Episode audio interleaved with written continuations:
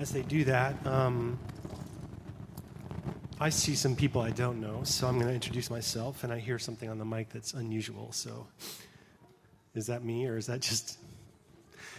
This thing hasn't been used for like a year and a half, so I've got some kinks. But um, I'm Jack, and so if I haven't met you, I'm Bethany Northeast lead pastor, and um, welcome to this faith community if you're here for the first time, especially. Um, now, for a lot of you, I haven't seen you for a year and a half either, so it's good to see some of you for the first time in a long time. Some of you we've seen online, um, though you haven't seen each other.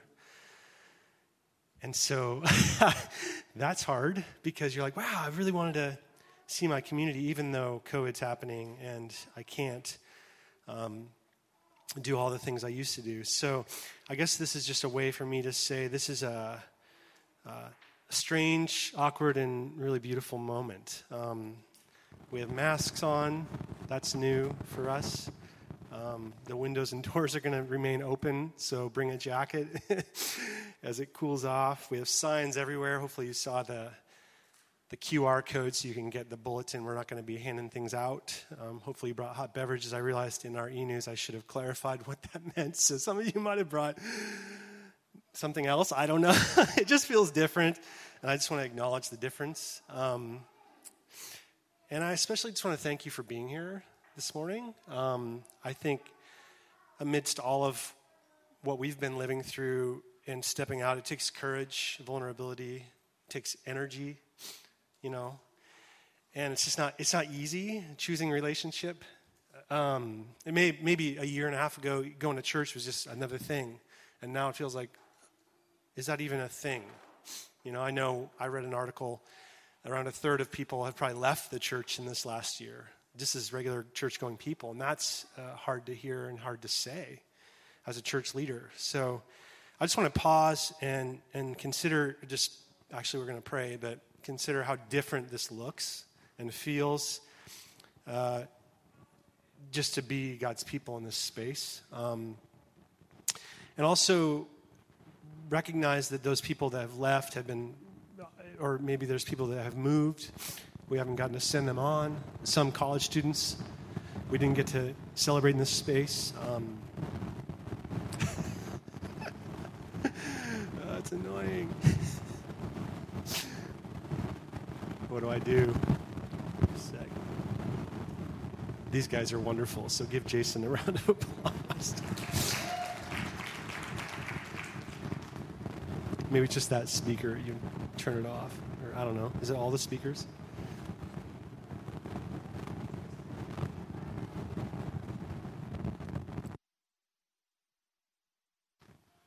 It's definitely the mic.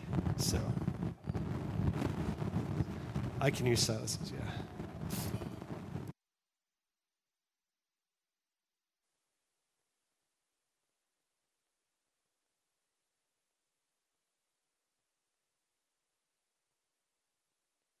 We'll try that. Is that better? Thank you. Um, I just want to lead us in a time of praying as we go into this time of in God's Word together. So, um, and it kind of holds the difference of this time. You know, I think as I was mentioning, some people have moved. We had students graduate. We've even had people that we've lost this year, dear friends that we've lost. I mean, all of us have known somebody that we've lost this year, not just because of COVID, but just in life. So, without a faith community to hold that, it's been hard. And so, I just want to pray into that, and then we'll go into kind of um, what I hope is an encouraging time in God's Word. But let's take a minute to pray. Uh, God, we hold the, the time, we thank you. Your mercies are new every morning. Um, thank you for your mercy this morning to each of us as we've gathered this morning in this community, um, for sustaining us through the year, uh, for holding us together in friendships that are tight bonds, uh, many in this room, even bringing us back into this, this community, God. Um, we, we hold the difference of this time. It's, it feels different. It's, it looks different. Um, there are people, even as we think around the room that we miss, that we don't see, that we long to see, either because we've lost them or they've moved on. And so we just hold those people in our hearts.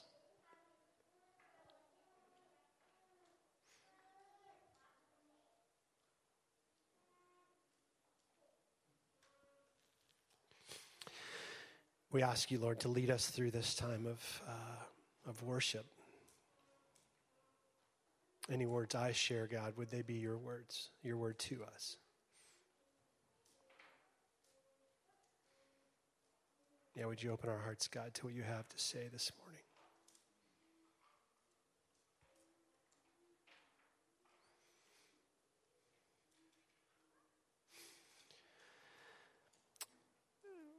We'll keep praying as I even talk, but um, let's transition to God's Word. We're going to look at Luke 6. We're kind of starting a little series we do each fall called Gather, Grow, Go. Um, we're going to do it a little different, and you'll hear why, but um, this is on top of a, a, challenging year, been a really challenging summer, right? Um, there's been a lot of wildfires.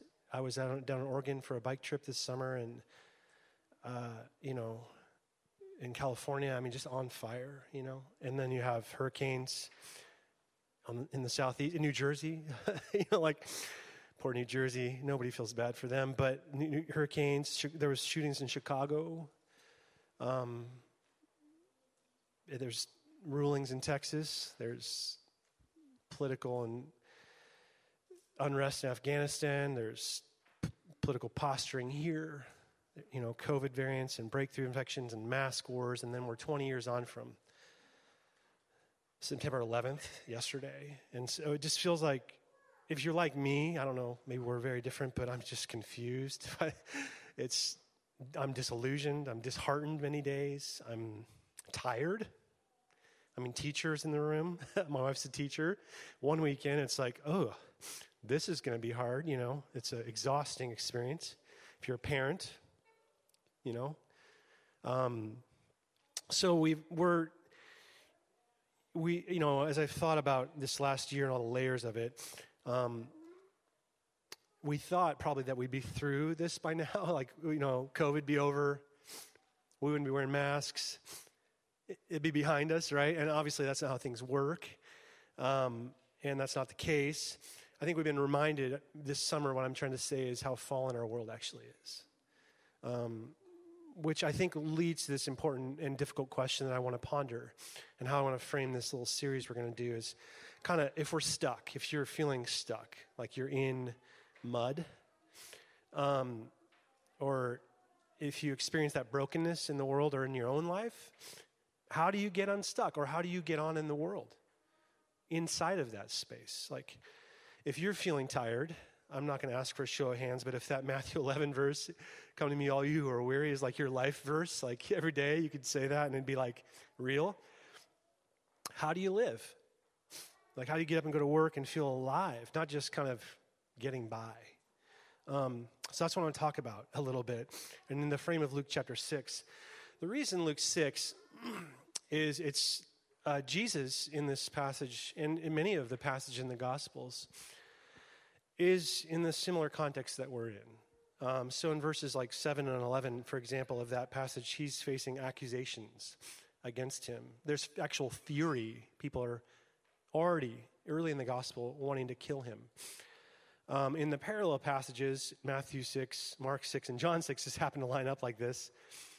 There's a prevailing atmosphere of anxiety in, in Matthew 6 because of the Roman Empire you know, this domination model and the oppressive religious environment of the day as well hasn't, you know, changed that much. Mark 6, there's this prevailing atmosphere of unbelief. You talk about people leaving the church this last year. It's not a new thing. Kind of wondering, really? I mean, God?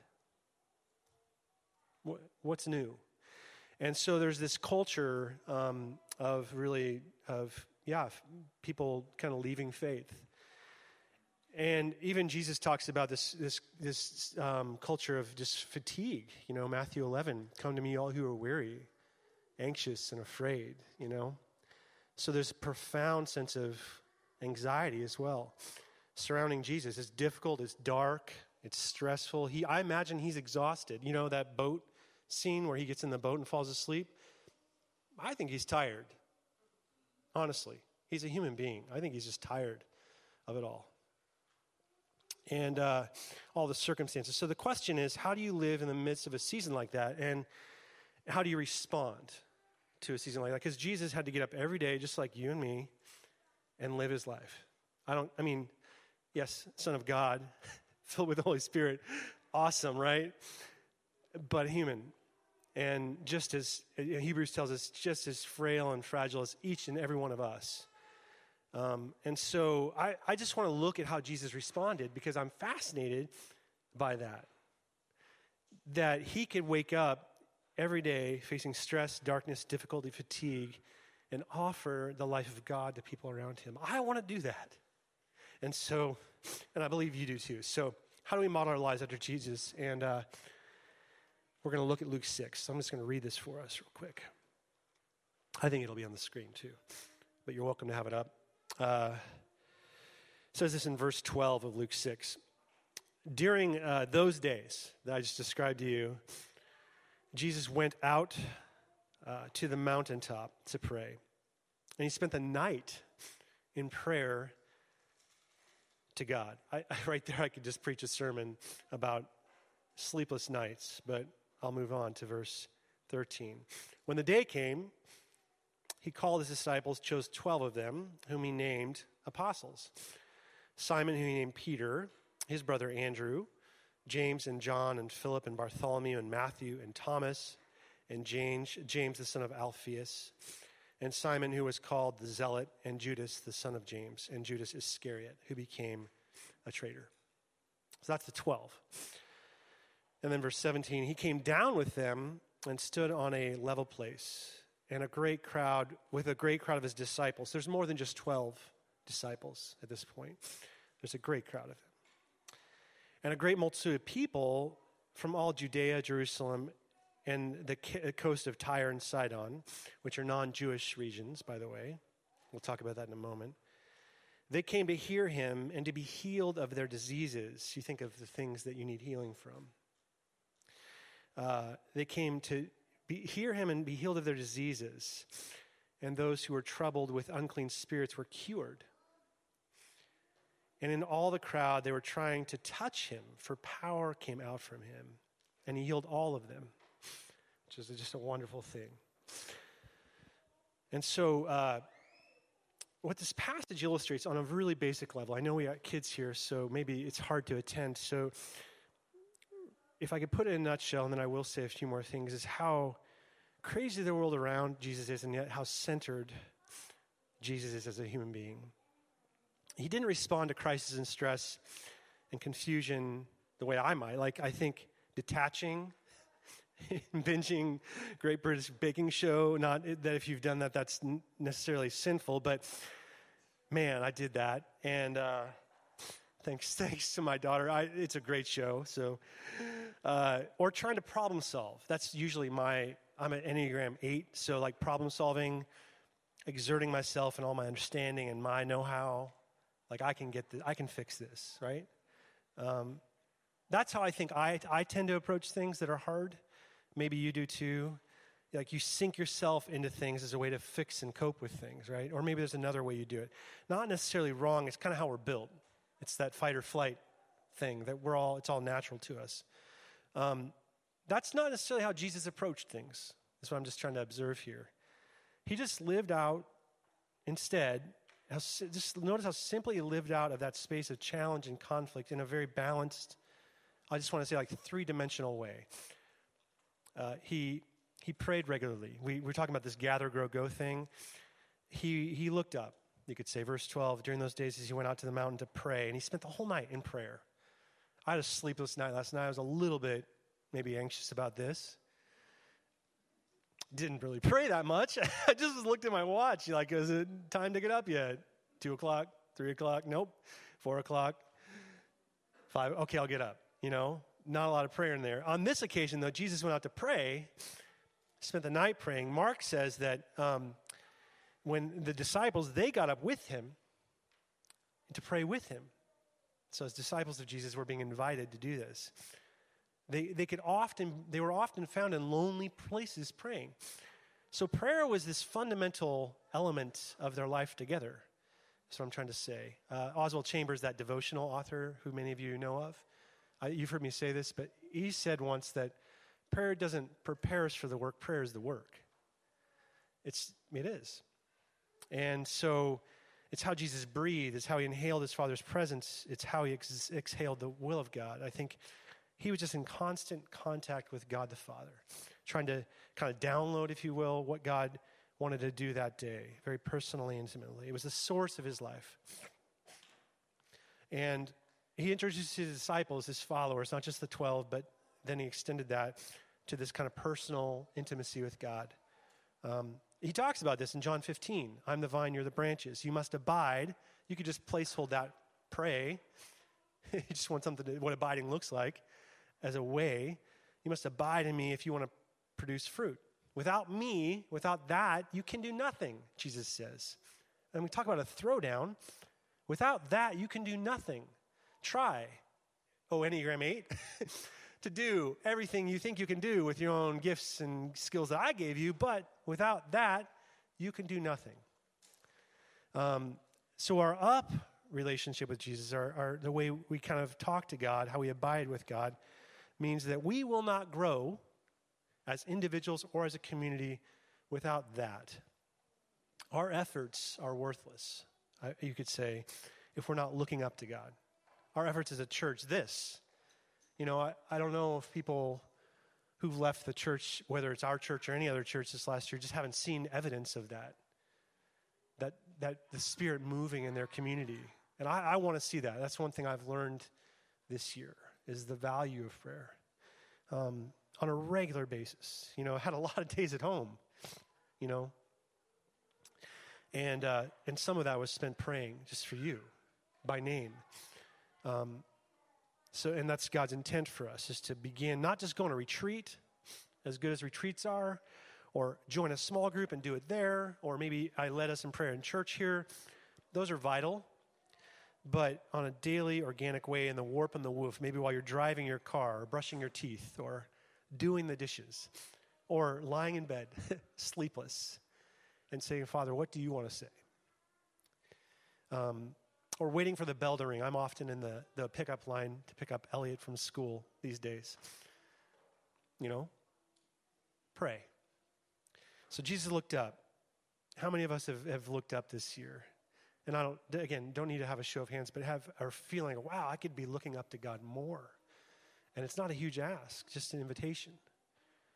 Um, so he looked up. He invited others in. So it says when morning came, the disciples came to him. He chose 12. They came down, and then they stood in this level place. And then a great crowd of disciples, this multitude, joined him from Judea, Jerusalem, and the coast of Tyre and Sidon. So he came back from this time of prayer, called the 12 designated them. And then, um, but this is key, really key, and I want to key in on this because unless you read the, the, this in context of the whole Bible, you're going to miss it. Um, he chooses the 12. Uh, why? Why does he choose 12 and then there's this big group? That number is significant. So in, Mount, in Exodus, on Mount Sinai, if you know the book of Exodus. You can't read Exodus unless you read it narratively, um, so sometime try that. And it's a parallel to the, the book of Luke. This is where God gives the law to Moses, if you know the Sinai story. And he, and he says, uh, Give this to the 12 tribes of Israel. And so when you read the book of Exodus, think of this. He doesn't give the law to save the people from slavery. This is really key. He saves them from slavery and then gives them the law. It's so important for us to kind of understand. So, the law of God, you can see that, I mean, Jesus is going to talk about the, after this passage I just read, the Beatitudes. We think of that as law, right? As kind of the things we're supposed to do, our ethical, moral standards for Christians. The law of God is never, Old or New Testament, never the way you get forgiven. It's never that way. It's the, instead, it's the necessary framework for building a new community. we're kind of rebuilding a new, we're building a new community here after a year and a half apart. And what I think God is saying here in Luke, Exodus, is I'm going to make you into a new people. Exodus 6, 7. Or you go to 1 Peter. You were once not a people, but now you are a people. You had once not received mercy, but now you receive mercy, new mercy. So, what God's saying is the reason that human community has unraveled yeah, COVID. Yeah, racial injustice yeah, all these things, but the reason that individuals are at war with each other, uh, I think of these wars that happen on social media over politics and uh, vaccinations and all these things, family members at each other's throats, friends, dear friends. I heard a story of two high school friends this week who got estranged, and then one of them ended up dying, and they never reconciled over, uh, you know, kind of laws that are being ex, you know, in Washington, D.C., and this guy talking about, like, ah, what a terrible way for a friendship to end. And never get a chance to go back to that. Nations at war with nations. We see that right now.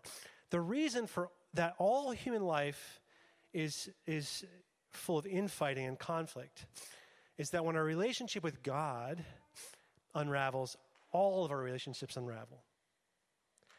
And conversely, the promise and why it's such a gift that you get to be here today is that when our relationship with God is restored, that has the ability to transform and restore all human relationships. So God says, I'm creating a new people, my people, and I'm making you into a true human community. A community in which you get to show the world through your relationships with each other, the world, the world around you, what humanity is intended to look like.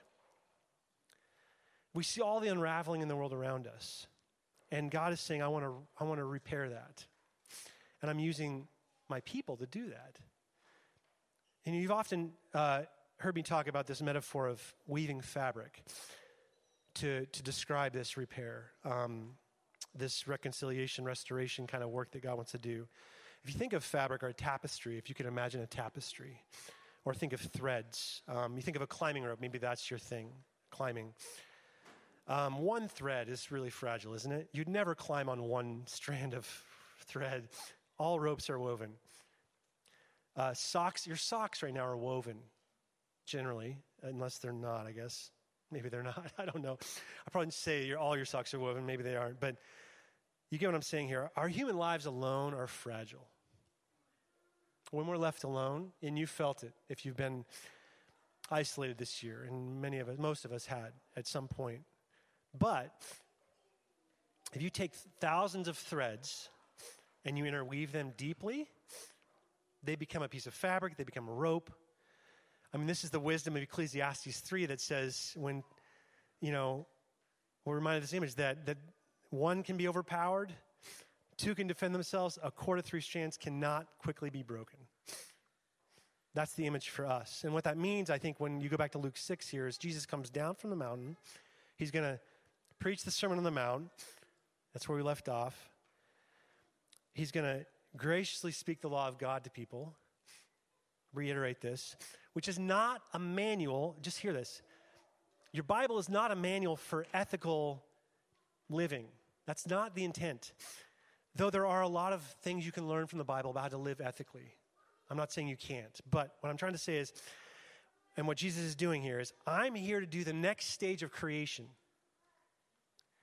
creation is continuing to unflow, unfold through me, and that is true human community. I am, by my presence here, gathering the 12 and then gathering these people from all over the place Judea, Jerusalem, Tyre, and Sidon. By the, I, I need to name this. Tyre and Sidon are not Jewish regions, these are Gentile regions.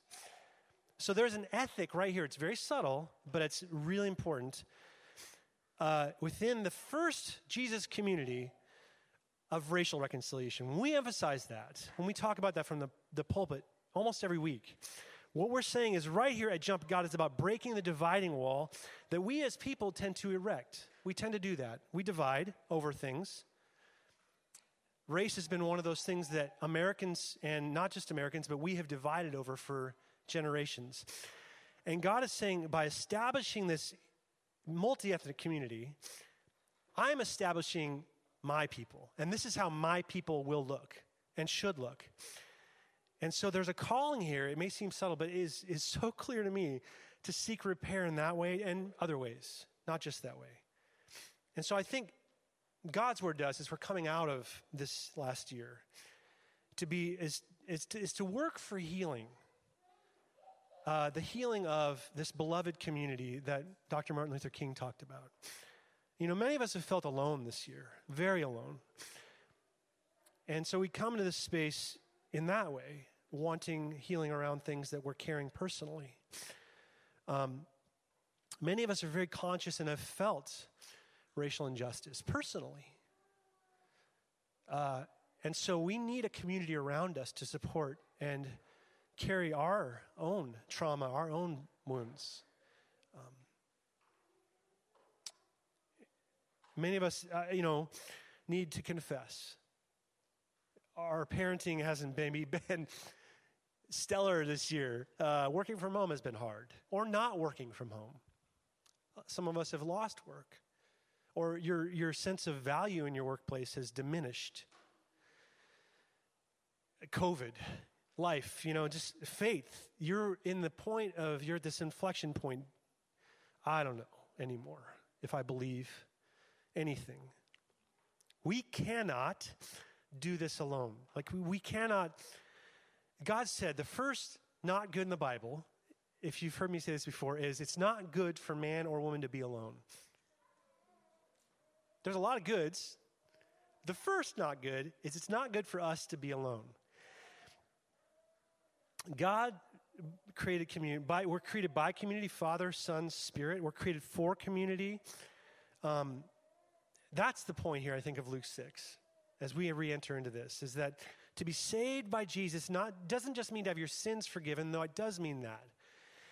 It means more. It means that we are being woven into a new human community, a true human community that God, that only God could create. I couldn't have brought you all together. I would have never thought of bringing this group of people together. There's some of you, I probably would have said, yeah, I would, you know, we're on the playground.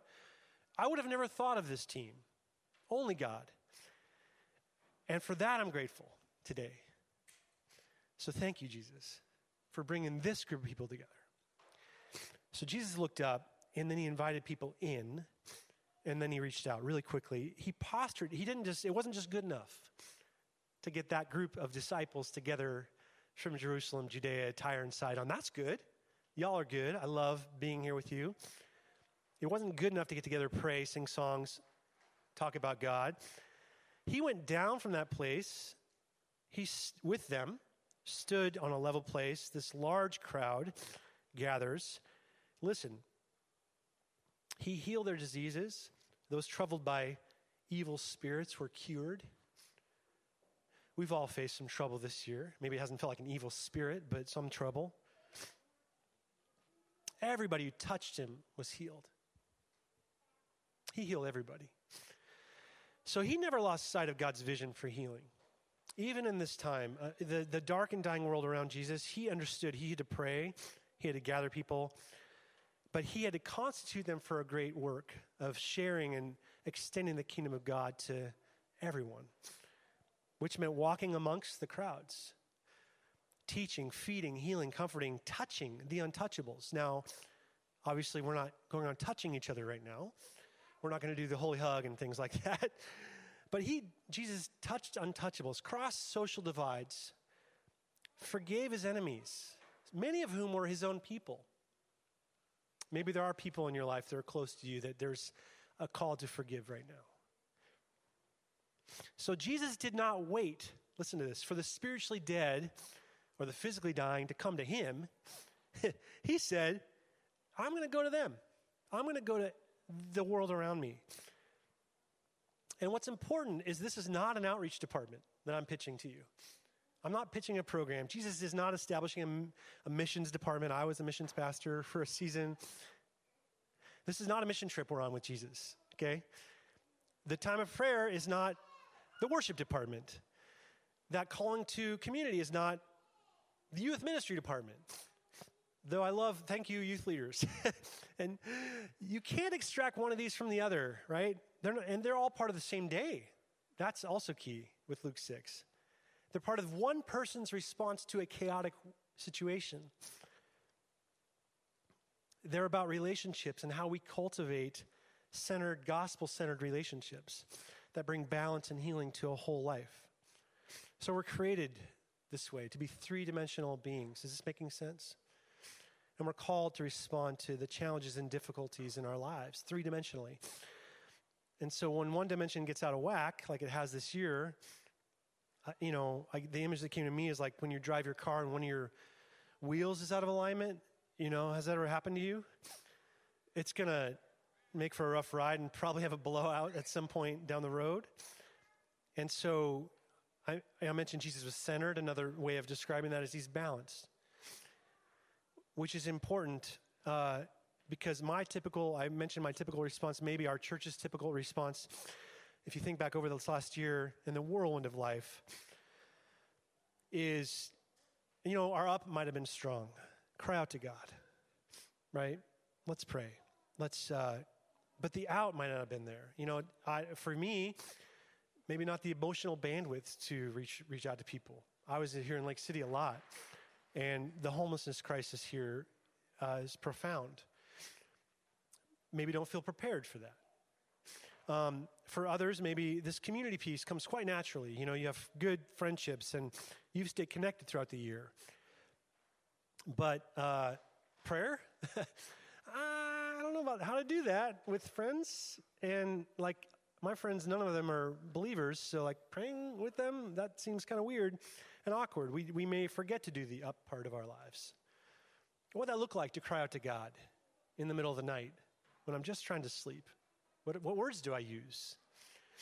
Um, for others, I mean, I mentioned uh, my Enneagram type. If you don't know what that is, we can talk about it, but personality thing. But like, you see the need, you've been very active this year, you get passionate for a cause but you might neglect the relationships close to you. You're on the dinner table and, and you might not be able to even name what your kids are learning in school, how your spouse's work is going. So I'm, what I'm saying is, is if you struggle like with balance, with, like with me, get a little wobbly and out of alignment, that's what I want to talk about this next three weeks with you, is just kind of centering, aligning, allowing God to restore us, renew us, remake us okay? Thinking of how Jesus did it. And so, what I want to do to begin that, um, as we wait for our kids to come back to us, um, is, is begin with that up piece. Uh, you know, I read a book a while back. We're, we're together, I want to pray in this sort of three dimensional way. I read a book a while back during COVID called Liturgy of the Ordinary. I, I mentioned praying while brushing your teeth or doing the dishes. That comes from Tish Warren Harrison's book, or Harrison Warren's book. Has anybody read this? Liturgy of the Ordinary, a few of you? That's an awesome book if you want to read a book on kind of how to experience God in these ordinary moments. It's called Liturgy of the Ordinary. She says, We work out our faith with these, if you think of the people around you right now, with these other broken men and women in the pews or in the chairs. It's lackluster. It's boring at times, it can be taxing, it's messy, it's painful. But, and this is super key, these Christians around me can become, if we allow it, each other's call and response. We get to remind each other of the good news. All saints and sinners, all of us, saints and sinners, at the same time, share in the gospel the meal, if you think of it as a meal, would be incomplete if one of you wasn't here today. It would not be good news if one of you is missing. Or as Lesslie Newbigin put it, he's a missiologist, none of us can be made whole till we're all made whole together. And so I want to practice kind of being made whole together for a moment uh, by just praying together. And so the way we'll do this is, is a litany. It's an ancient practice from the Catholic Church, I believe. Um, and if you've been in the Catholic Church, this will feel familiar to you.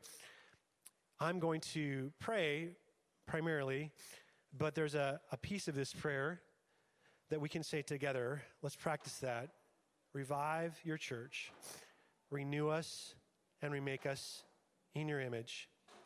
Revive your church, renew us so that we may point others to a new heaven and new earth. If we're saved at all, friends, we're saved together. So I want to practice just being saved together this morning. We're going to pray around some, some things, and then I'll just invite you to respond. I'll, I'll just do this, uh, which means you don't, you don't have to stand up, but I guess that's your cue to, to speak those words. Is that how they do it with litanies? Silas? Or I should point at Margie, something like that. Yeah, in the. Okay, good. You never know I was raised in the Catholic Church, so let's pray. And as kids come back, they can join us in this prayer time. Holy God, Father, Son, Spirit, we thank you for regathering us today in this place, for making a way for us to be here, for calling us together as people, your people.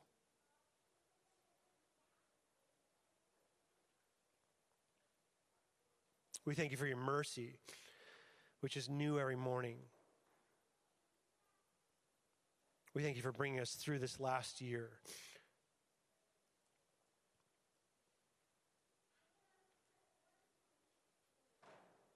Thank you for bringing us to this very moment. And so we pray, revive your church, O Lord. Renew us and remake us in your image. Revive your church. Renew us that we may point others to a new heaven and new earth.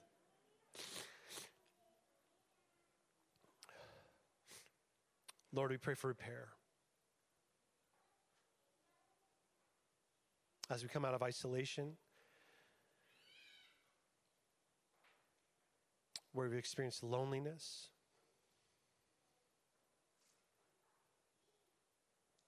where we've been discouraged and disheartened, God.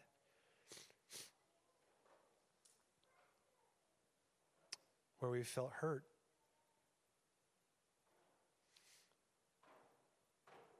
And God, where there's been loss loss of life, loss of faith, loss of friendships. We pray for you to revive your church, renew us, and remake us in your image. Revive your church, O Lord. Renew us so that we may point others to a new heaven and new earth. God, we ask for your forgiveness for moments we may have gotten caught up in our own lives. Forgive us for not having eyes to see, or maybe even closing our eyes when we can't, we don't want to see. For not having ears to hear, or covering our ears when we don't want to hear, God. God, forgive us for not seeking you for not knowing you, for seeking to know you. Revive your church. Renew us and remake us in your image. Revive your church. Renew us so that we might point others to a new heaven and new earth. Jesus, you modeled such perfect balance in your life sacrifice for neighbor, intimacy with your Father true community that cross divides and boundaries. Thank you for the vision of what's possible. Holy Spirit, you promised to root and strengthen and guide us. And so would you fill us now with your courage to speak out, speak up when we feel weak, with assurance that you're working in ways that we can't always see. Spirit, would you fill us with power to act and love like Jesus, to be the church that you're making us to be? Would you also fill us with the wisdom of gentleness so we might be effective in those places where we're weak? Revive your church, O oh Lord. Renew us and remake us in your image. Revive your church. Renew us so that we might point others to a new heaven and new earth. Lord, you promised you're coming back to ultimately renew and restore us. Help us now to hold that vision out in front of us, Lord. Help us to confess. Help us to repent. Help us to hope, Lord. Help us to live into this reality that the God we serve will and is making all things new. Help us to point each other to that coming kingdom with our actions and our life together. Revive your church, O Lord. Renew us, remake us in your image. Revive your church. Renew us so that we might point others to a new heaven, a new earth. Amen. I think we're going to have one more song. Tavo and Andrew are going to lead us, and then Silas will come after I disinfect this microphone. If you're new, I, I get teary sometimes, and that seems to have caused a leak in my nose. So maybe you'll just use this mic, but uh, let's stand and worship God.